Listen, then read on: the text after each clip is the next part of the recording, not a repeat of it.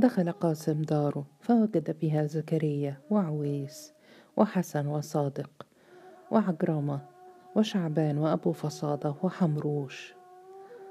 تطلعوا إليه في إشفاق وصمت ولما جلس إلى جانب زوجته قال عويس ألم أنصحك؟ فقالت قمر في عتاب مهلا يا عمي حتى يستريح. فهتف الرجل شر المتاعب ما تجيء صاحبها من نفسه. وجعل زكريا يتفحص وجه قاسم بعناية ثم قال أهانوك يا ابن أخي إني أعرفك كما أعرف نفسي. ما كان أغناك عن هذا كله. وقال عويس لولا أمين هانم ما رجعت إلينا سالما. وقلب قاسم عينيه في وجوه صحبه وقال خاننا المحامي اللئيم. فتصلبت وجوههم وتبادلوا النظرات في انزعاج فسبقهم عويس إلى الكلام قائلا انفضوا بالسلام وليحمد كل منكم الله على نجاته. وسأله حسن ما قولك يا ابن عمي؟ فتفكر قاسم قليلا ثم قال لا أخفي عليكم أن الموت يتهددنا. وإني أعفي من معاونتي من يشاء. فقال زكريا فلينتهي الأمر عند هذا الحد. فقال قاسم بهدوء وتصميم لن أتخلى عن الأمر مهما تكن العواقب ولن أكون دون جبل أو رفاعة برا بجدي وأهل حارتنا. فقام عويس غاضبا وغادر الحجرة وهو يقول هذا الرجل مجنون وكان الله في عونك يا بنت أخي. أما صادق فوثب إلى قاسم وقبل جبينه وهو يقول رددت إلي روحي بما قلت. وقال حسن متحمسا الناس في حارتنا يقتلون بسبب مليم وبلا سبب فلماذا نخاف الموت عندما نجد له سببا حقا؟ وارتفع صوت سوارس من الحارة مناديا زكريا فأطل الرجل من النافذة ودعاه إلى الدخول. وما لبث أن دخل الحجرة وجلس وهو مقطب متجهم. ثم نظر إلى قاسم وقال لم أكن أدري أن في حينا فتوة سواي. فقال زكريا مشفقا ليس الأمر كما قيل لك. فأجاب الرجل ماذا قيل لي أدهى وأمر. فقال زكريا متأوها عبس الشيطان بعقول أولادنا. فقال سوارس بجفاء أسمعني لهيطة كلاما ثقيلا بسبب ابن أخيك. كنت أحسبه فتى عاقل فإذا بجنونه يفوق كل جنون. اسمعوا جيدا إذا تهاونت معكم جاء لهيطة ليؤدبكم بنفسه. ولكني لن أسمح لأحد بأن يعرض كرامتي للمهانة. فالزموا حدودكم والويل الويل لمن تحدثه نفسه بالعناد. وراح سوارس يراقب أعوان قاسم فلم يسمح لأحد منهم بالاقتراب من بيته. وفي سبيل ذلك أهان صادق ولكم أبو فصادة وطلب إلى زكريا أن ينصح قاسم بالالتزام داره حتى تسنى الزوبعة. ووجد قاسم نفسه سجينا في بيته لا يزوره أحد سوى ابن عمه حسن.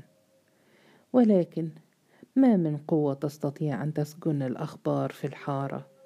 فقد تسللت إلى حيي رفاعة وجبل همسات عما يضطرب في حي الجرابيع. عن دعوى كادت أن ترفع ترفع على الناظر وعن مزاعم خاصة بالشروط العشرة. بل عن اتصال وقع بين قنديل خادم الجبلاوي وبين قاسم.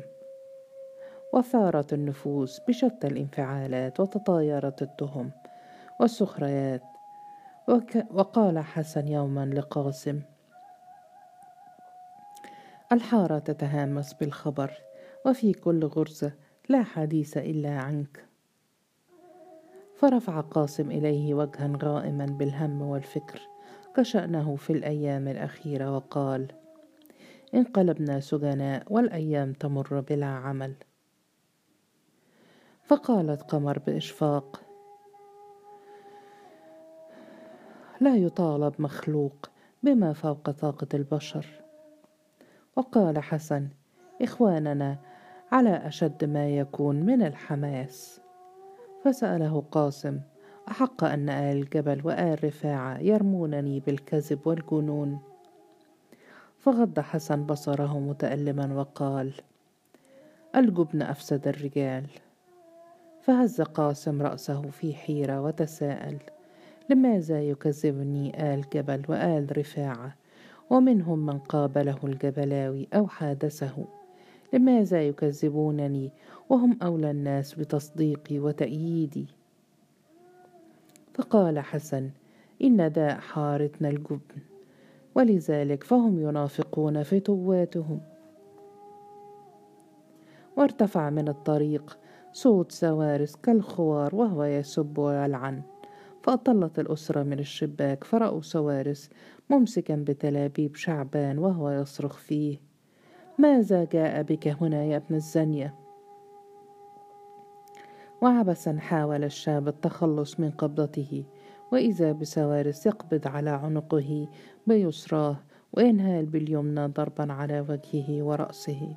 وغضب قاسم غضبا شديدا فتراجع عن الشباك وهرع نحو الباب غير مبال بتوسلات قمر. وفي أقل من دقيقة كان يقف أمام سوارس ويقول له بحزم وتصميم اتركه يا معلم سوارس. فلم يكف يكف الرجل عن تكييل الضربات لفريسته وصاح بقاسم احترم نفسك وإلا أبكيتك. وأبكيت عليك عدوك. وقبض قاسم على يده الضاربة وشد عليها بقوة هاتفا بغضب. لن أدعك تقتله وافعل ما تشاء. وترك سوارس شعبان فانهار على الأرض في غيبوبة. وخطف مقطب مقطف تراب من فوق رأس امرأة عابرة وألبسه رأس قاسم. وهم حسن بالوثوب عليه لولا أن طوقه زكريا بذراعه في الوقت المناسب الذي وصل فيه. ورفع قاسم المقطف عن, و...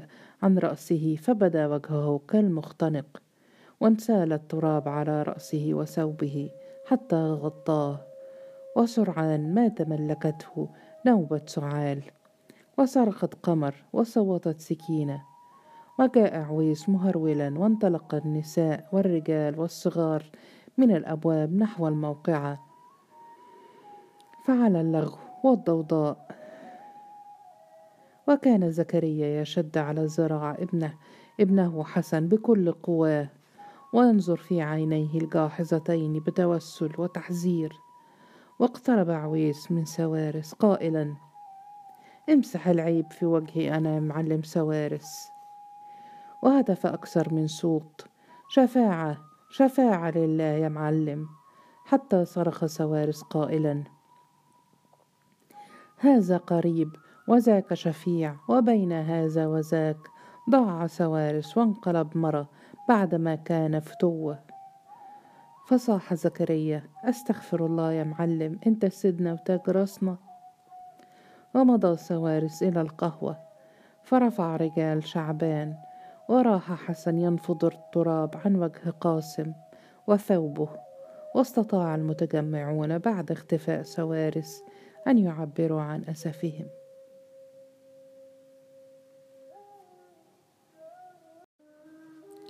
وفي مساء ذلك اليوم ضج أحد الربوع بحي الجرابيع بالصوت الذي ينعي ميتا. أطلقته حنجرة متهالكة وسرعان ما رددته عشرات الحناجر في الربع. وأطل قاسم من النافذة فسأل فطين الذي يبيع اللب فأجابه الرجل تعيش أنت شعبان مات. وغادر الرجل داره فزعا. فقصد ربع شعبان على مبعدة ربعين من دغره. وهنالك وجد الحوش مظلما ومكتظا بسكان الشقق التحتانية الذين راحوا يتبادلون كلمات الرثاء والحزن والسخط.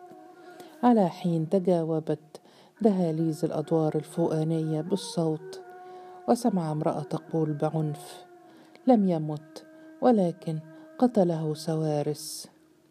الله يخرب بيتك يا سوارس. فاعترضت ثانية تقول ما قتله إلا قاسم يفتري الأكاذيب ورجالنا تقتل. فانقبض قلب قاسم حزنا وشق طريقه في الظلام حتى صعد إلى أول دور حيث توجد شقة القتيل ورأى على ضوء سراج مثبت في حائط الدهليز أمام الشقة أصحابه حسن وصادق وعجرمة وأبو فصادة وحمروش وآخرين. فأقبل صادق نحوه وهو يبكي فعانقه دون أن ينبس وقال حسن وقد بدا وجهه مروعا تحت الضوء الشاحب. لن يذهب دمه هدر. واقترب عكرمة من قاسم وهمس في أذنه. زوجته في حالة سيئة حتى إنها حملتنا مسؤولية قتله. فهمس قاسم له كان الله في عونها وقال حسن في نبرة انتقامية القاتل لابد أن يقتل فقال أبو فصادة بغيظ من ذا الذي يشهد عليه في حارتنا؟ فقال حسن لكن نستطيع أن نقتل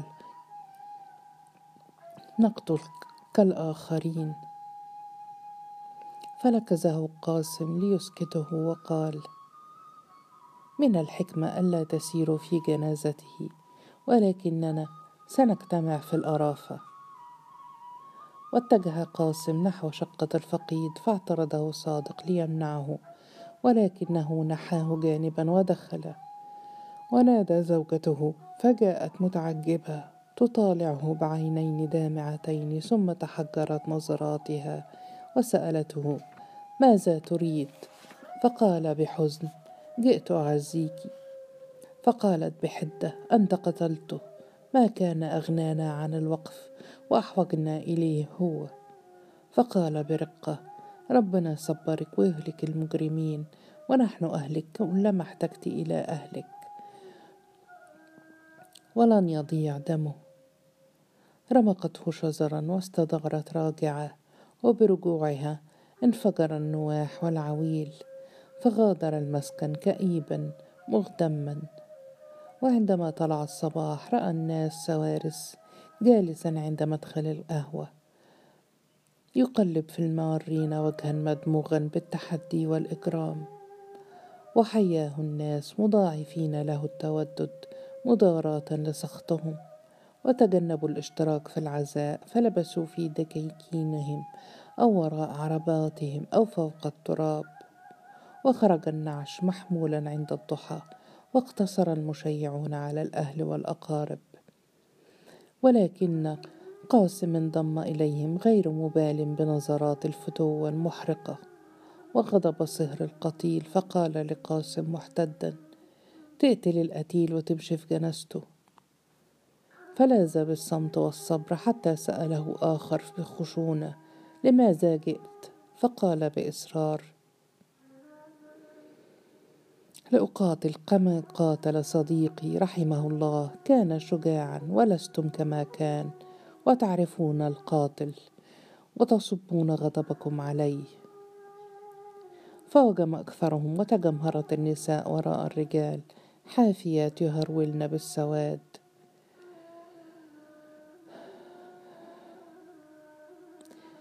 واخترقت الجنازة الجمالية نحو باب النصر ولما تمت مراسم الدفن تفرق المشيعون إلا قاسم فقد تباطأ في السير حتى تخلف عنهم ورجع إلى قبر إلى القبر فوجد أصحابه في الانتظار وغرورقت عيناه بالدمع فأخشوا جميعا بالبكاء وجفف عينيه براحته وقال من يريد السلام فليذهب. فقال حمروش لو كنا نريد السلام ما وجدتنا حولك. فقال وهو يطرح يده على شاهد القبر. عز علي فقده. كان شجاعا متحمسا وذهب غدرا ونحن في أشد الحاجة إليه. فقال صادق قتلوه. قتله فتوة غدرا. وسوف يبقى منا بعض ليشهدوا مصرع آخر فتوة في حارتنا. فقال حمروش ولكن لا ينبغي أن نضيع غدرا كما ضاع فقيدنا. فكروا في الغد وكيف نحقق النصر؟ وكيف نجتمع لنتبادل الرأي؟ فقال قاسم لم يكن لي من أنيس في سجني إلا التفكير في هذا. واهتديت إلى رأي. ليس باليسير ولكن لا محيد عنه. فاستطلعوه متسائلين فأردف. اهجروا حارتنا. فليدبر كل شأنه وليهاجر. سنهاجر كما هاجر جبل قديما وكما هاجر المعلم يحيى بالأمس. ولنقم نادينا في مكان آمن بالخلاء حتى يشتد ساعدنا ويكثر عددنا. فهتف صادق نعم الرأي.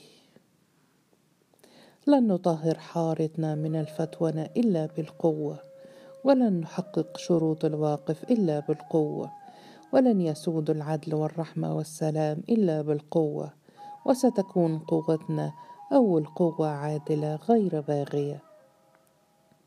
استمعوا بقلوب واعية. وتطلعوا إلى قاسم وإلى القبر وراء ظهره فخيل إليهم أن شعبان يشاركهم الاستماع ويباركه. وقال عجرمة متأثرا نعم فبالقوة تحل المشاكل القوة العادلة غير الباغية. كان شعبان يقصدك عندما اعترضه سوارس. لو كنا معه لاعترض الفتوة. قوة لا يسهل قهرها. لعنة الله على الخوف والتفرق. استروح قاسم لأول مرة نسمة ارتياح وابتهاج فقال لقد وضع جدنا ثقته بين أيدينا وهو عن يقين يؤمن بأن في أبنائه من, من هما أهل لحملها.